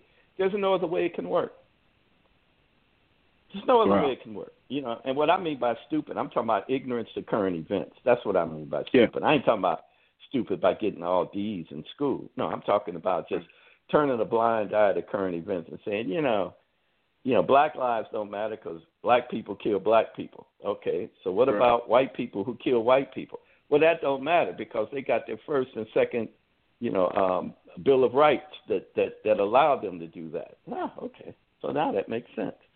So as long as I can have an assault rifle, then I have every right to kill all the people I want. That's what it means to be white and dem- in, a de- and, in, in a democratic society in America. But black, uh, you know, now because black people kill black people, which isn't true. I don't know anybody in my family. I don't know anybody in your family, and I don't know anybody in the families of those I know that kill black people. You know, I, I don't, you know, like I, I'm sure black crime happens, but it doesn't exist in in my family circle or friends or anybody. You know, so I don't know who they're talking about, but they do because they're called minorities. So that means me and and and, and Joe Willie, the drug dealer. You know, we're all minorities. So that means it applies to all of us, man. And I'm sorry for spending all this time talking. You wanted to. I heard you say we'll just take a minute, and you know, I already took ten. so Uh, I'm, I'm glad up, you did, though. I, I'm Yeah. I'm glad you did because I know you had a lot that you wanted to share uh, in regards to what what we're dealing with with with uh, Breonna Taylor and everything. So You know, I the thing is, man, yeah, but the thing is, and I'm a shit, I really am. You know, the thing is, people, Republicans or the Republican outlets like Fox and, and those idiots who speak for them, like Hannity and Rush Limbaugh, Limbaugh and and that guy Tucker Carlson, Carlson, and and the rest of them, they say whatever in the hell they want. And the president, they say whatever in the hell, and that that idiot box, you know, in, in Kentucky, they say what in the hell they want. But then these folks who, you know, are relegated to the idea of being independent or, or Democrat, you know, they they have to gauge their words. Like I remember, you know, like uh, Michelle Obama was saying, when they go low, we go high. Well, man, forget that. When they go low, I got to go down there with them because staying high gives them permission to come out on top. As long as I stay high and they go low, they're going to always come out on top because we're so busy worrying about the words, we're not paying attention to the actions. And the actions is what's kicking my ass, and they're saying that's what they're going to do. So me talking about going high or me talking about, you know, trying to be politically correct and, you know, not calling a an asshole an asshole, you know, it, it is not doing anything to change public opinion. So you know, um, it, it, it you know what I really I, I I've said it all after I say this. What I need, I'm not going to say we because I can't speak for him. What I need is a black view of the news. That's what I need. Not black folks talking the same news. I need a black version of, of Tucker Carlson. I need a black version of Hannity. I need a black Rush Limbaugh. I need somebody who's on the social media who's going to get up there and talk shit, you know, it, it, from a black point of view. And excuse my language, man, but this is what I mean. That's my language. You know, I'm tired of using their language to express my anger. I need to use my language, man. So I'm done. Sorry, man, for you know going negative No, on the show. I, I'm I'm I'm writing my notes down here. Like, man, that's a great idea. Like, and how would that look? What would that look like? It would look like Not that- something that we need. That's what it would look like. It would look like something that we need to hear instead of us saying it all in the in the beauty parlors and and and on Facebook or wherever. You know, we need to have it on these outlets. You know, we need to have these folks who are going to, you know, like, you know, hey, I, I like Joy Reid. I, you know, I know Brother Al, Reverend Al, been around since, you know, the rental bowling shoes.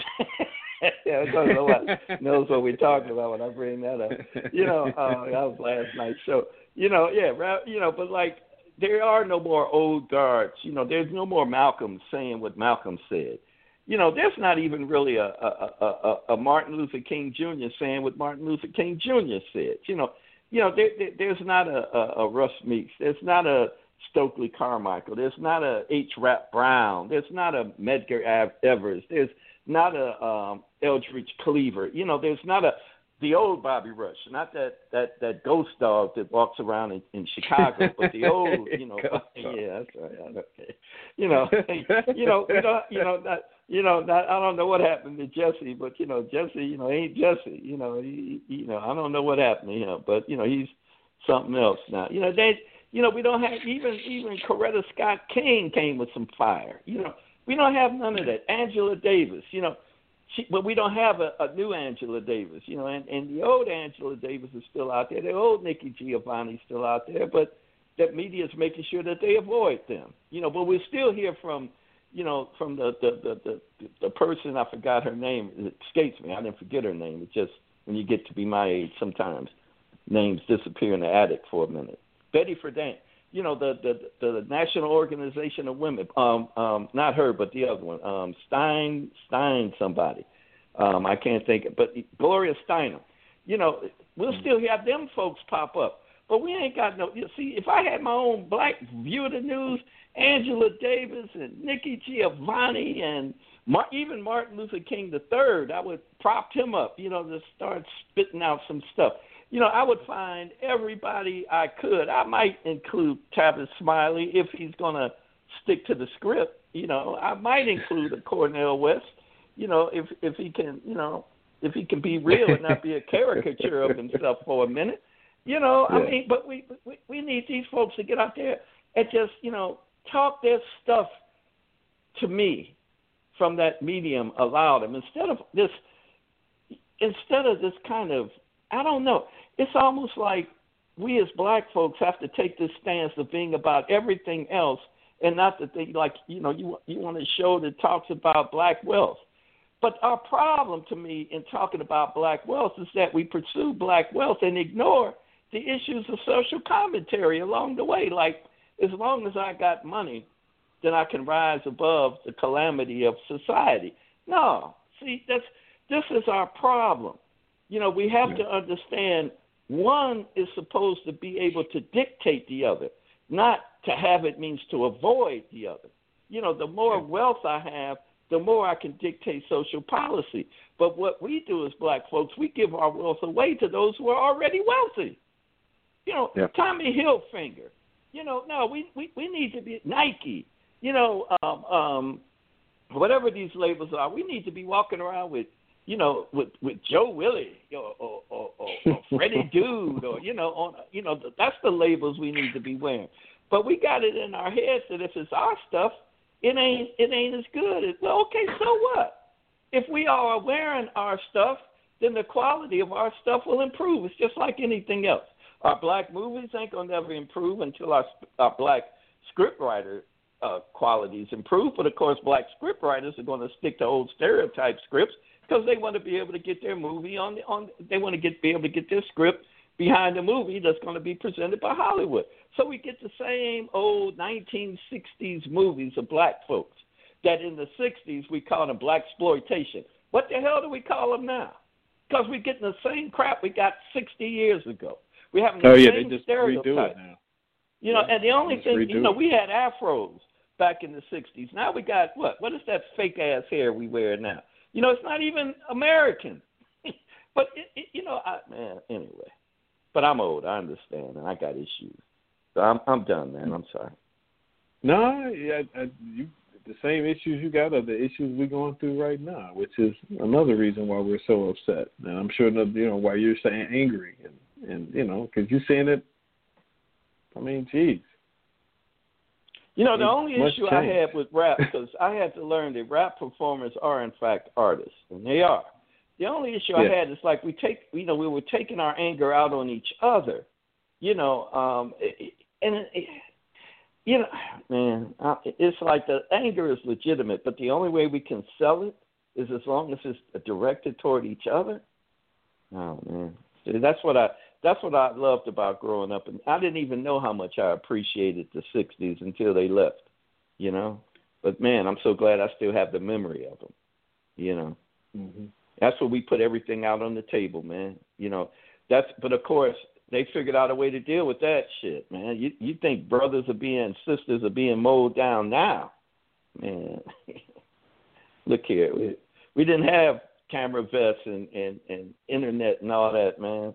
Fred Hampton, Mark Clark, already know. You know the whole Black Panther Party. Why you think Bobby Yeah. Rush is, is is very political right now? That brother knew that shit. He better toe the line. You know, I mean, anyway. All right, I'm done. man. Yeah. Yeah, move everybody. Sorry, All right, cussing, well- man. Oh, it's okay. We're we're all adults here. It's all good. Uh, Yeah, but I'm supposed to respect that. Yeah, I'm supposed to go high. well, I went low early. I did use bad words, so it's okay. I mean, yeah. it happened. No, I heard you. I heard you. I heard you use one word. That, that gave me all the permission I needed. yeah. See, you the one it. that always keeps me in, but you keep you all you always keep me under control. You allow me one word per show, man. But I heard you today, and I said, all right, then, you know, that's it. The jig is up. I can just go crazy. So I apologize. so No, no, no. It's it, it's okay. We're all we're all in. You know, we man. You know, we're we're all in such some emotional state at this moment. So I think a little profanity is okay. Might even help reduce some slight anxiety. So I think we're good. I, I works for me. Yeah. You know, it'd be different if we were just on here and you know, yeah, yeah, just you know, slinging it. and- Yeah, just slinging and, it. you yeah, know. right, right. Yeah, and these white it, people, right. they, they Yeah, you know, yeah. they, you know, Yeah. power to the Yeah. people. You know, Epstein's mode. You know, you know. I mean, Yeah, uh, yeah, and, and we just start using that language for white and black until we don't even know who we're talking about anymore. But everybody at Well, MF. yeah. Which ones? Yeah, I don't care. Take your pick. Yeah, they all in that. You know, and I mean You they know- are in the political arena. You said it earlier. It, it's a joke, but it's a joke that exists, and we aren't getting the joke. That's what gets me. You know, everybody's getting the joke but us, man. You know, this political we're- arena we're- is nothing but one big joke, man, and we're the joke, right? Yeah, yeah, we're we are the joke. Yeah. That's that's what Yeah. it is. We continuously, you know, Yeah. are the joke. Everybody's laughing at us but us. You know, And and, we're getting angry because we don't get the and joke. then right. Yeah. I was just Wow. about to say, and then they and then they get mad because we get mad, or they start tripping Yeah. because we get upset because we Yeah. don't get the joke. Yeah, and they got something for us when we get mad. You know, it's called the police. and whatever they miss, they got the militia to back them up. You know, it's like, man, you know, this is, a, and and if it gets out of hand, they still got the National Guard. So we got three waves to have to contend with. You know, while we're Hey, shaking don't our even- fists, and- it's like, oh, man. And don't yeah. even forget about infiltration. You know, infiltration on top of it, man. You know, it, it it's and some people don't even know what you mean. You know, that brother in Kentucky, Cameron, he's Yeah. an infiltrator. you know, Yeah. you know, it, it's not always covert. Sometimes it's it's amazing. It's amazing how overt it is, and we just turn a blind eye to it. It's amazing, you know, just to make a buck, just to turn a buck, man. You know, we turn a blind eye to it. I can't watch. I mean, I still do, but I can't watch, you know, uh, sports shows like I used to. You know, I used to just watch them and just enjoy the entertainment of it. But now, even when I'm watching them, I'm feeling guilty. You know, I mean, like you said earlier, who's booing when there ain't no people in the stands?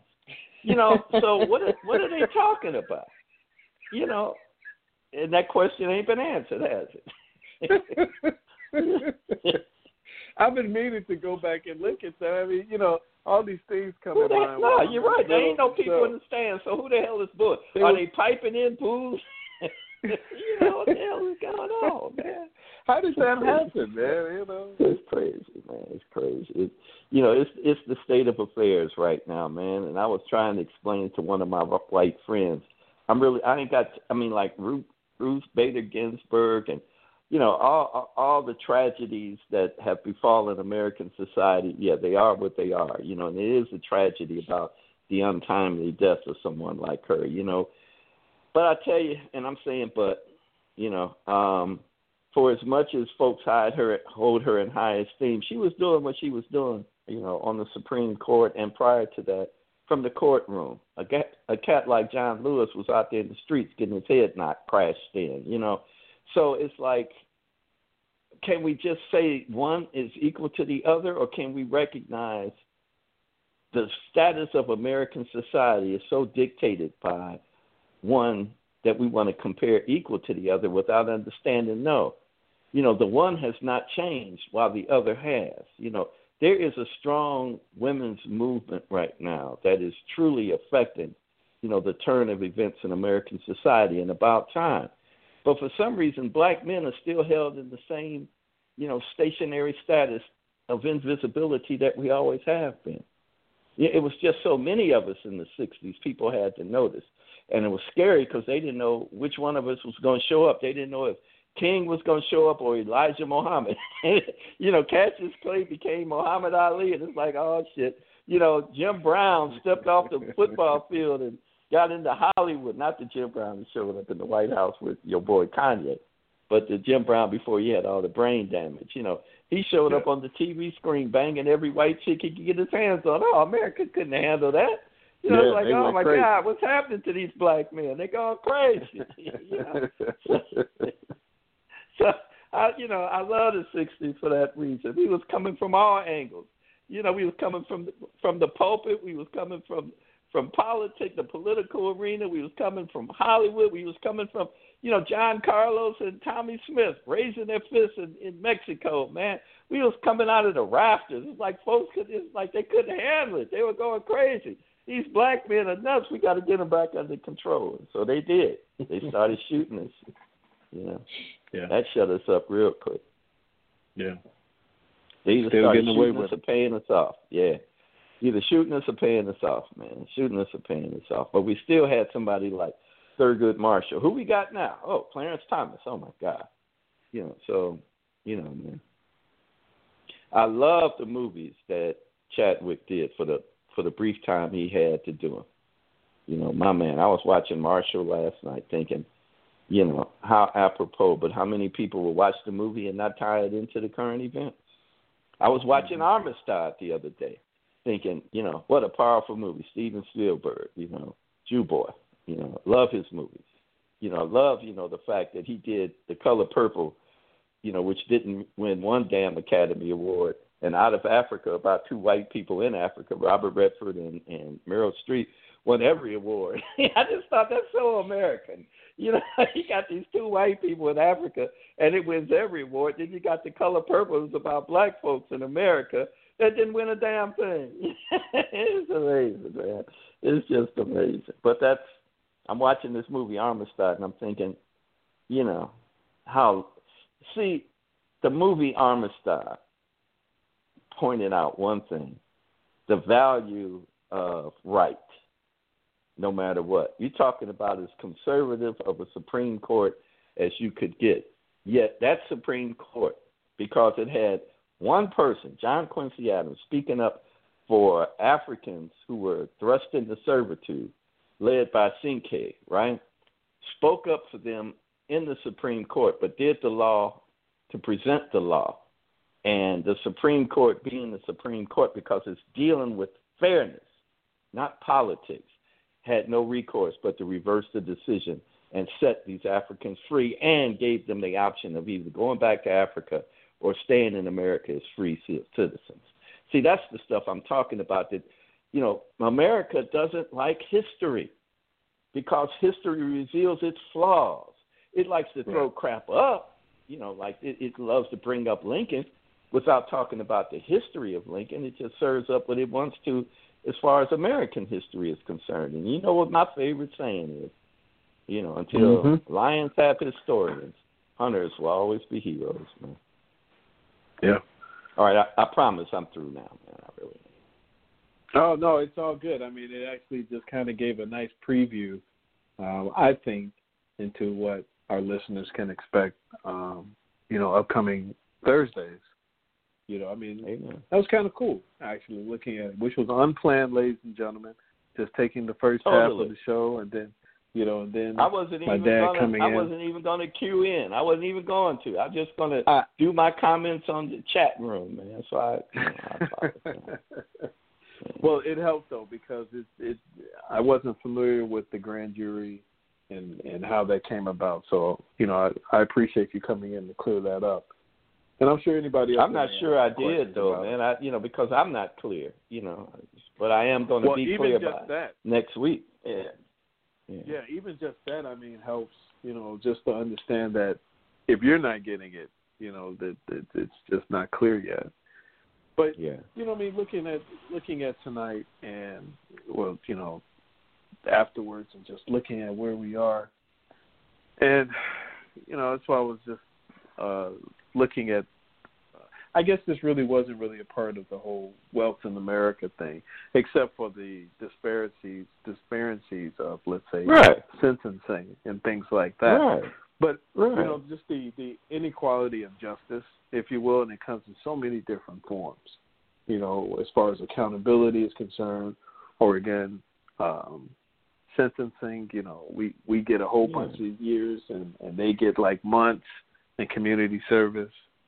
You know, Mhm. um, but again, you you mentioned it. You know, in wealth and having wealth and using that wealth to dictate social policy. Um, Amen. I guess I guess I guess also maybe community building too, huh? Uh, uh, building community wealth, things like that. Yeah, absolutely. And you know the theme though that you started talking about. Hopefully we'll revisit. You know, I mean, because it's a beautiful theme, intent versus impact. You know, Yeah. man. You know, Yeah. what a beautiful topic: intent versus impact. Yeah. You know, that's like, do we dictate social policy or do we or do we react to it? You know, yeah. Yeah, that's definitely something we need to follow up. Like, yeah, Yeah. where do we go from here? So maybe that's what we can be. Maybe we can be the black view of the news, man. I I think that's something to consider. You know, I mean, I'm I'm Yeah. I've heard you say that before. Um, you know, and I'm like, okay, but to hear you say it again is kind of sitting with me a little bit. Like, hmm, Yeah, man. Yeah. Um, I don't know. That's something we Yeah. can explore. So, you know, yeah. exciting times, ladies and gentlemen. Exciting times. Exciting times. Just trying to, you know, do what we can. Amen. All right, Daddy O. Hey, thanks again. Okay, Wilfredo, Uh, my man. Good show, man. yeah. All right. Thank you. Thank you for spending the time with us and sharing all that. Okay, man. All right. Yeah. All right, ladies and gentlemen. Man, I I um, I didn't expect the time to go by so quickly uh, tonight. but you know, there was other things I just wanted to express um, and and talk about, and just make sure we got it uh, those points across. Um, we did really get into um, detail in regards to you know the the relationship as far as uh, wealth in America. I mean, we did just briefly just now and touching on again racial uh, sentencing disparities. You know, you look at uh, I think right now a lot of people are sending uh, putting out articles about Lori Loughlin. You know, the the the TV lady that bribed her way for her kid bribed a way for her kid to get to college. You know, but then you look at I think. Um, somebody in Atlanta who I think it was in Atlanta or Georgia, you know, got some years for just um, a, a less uh, serious offense, if you will. But um, the, I guess these are things that we need to have and compare. Uh, I didn't want to get into a big comparison deal tonight, but just identify those disparities that uh, we deal with in Black America, on top of all the other things that we have to deal with as well. You know, what is wealth? Uh, we asked that last week. What is justice? I think that's something again we we asked, but never really. I don't think we can identify. We we've been able to find common ground on. Um, is justice accountability? Is justice just getting a settlement? Is it both? You know, uh, so many things we have to overcome, but Next week, ladies and gentlemen, we'll bring a, uh, another little thing to our show here. Dad and I will combine forces again and uh, focus on one show on Thursday, so no more Wednesdays. So look out for that pretty soon. Um, as always, I appreciate you all spending time with me. Uh, please take care of each other out there. Uh, wear a mask anyway. It looks cool. I like it. Be safe. Try not to do too much this weekend. I'm not sure what it's going to be looking like. I don't know. But you all be safe. Take care. Be blessed. Until next week.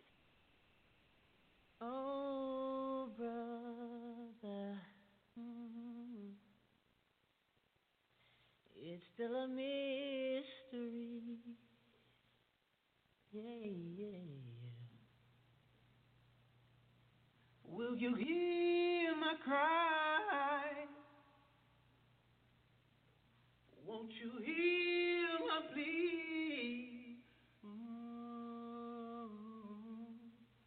Cause I'll never know, I'll never know how it feels, how it feels, how ah.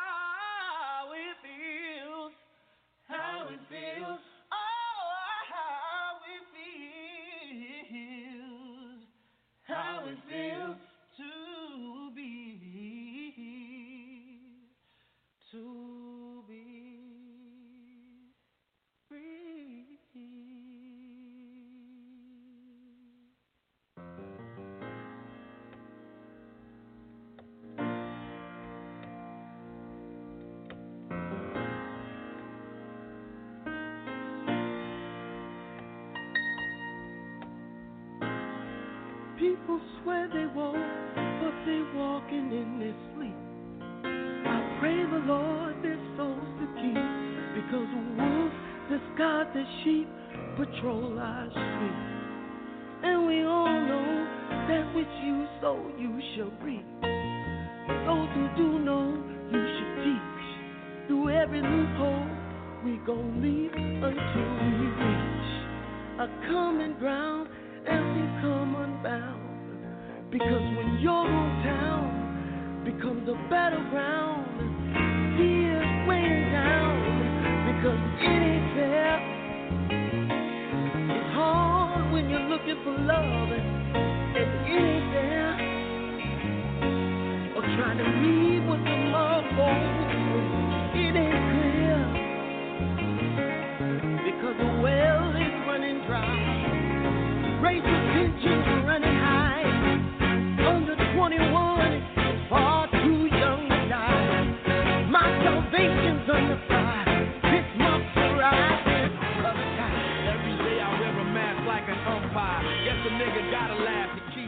crying. Tonight another friend passed on the young side. It's bad cause a good.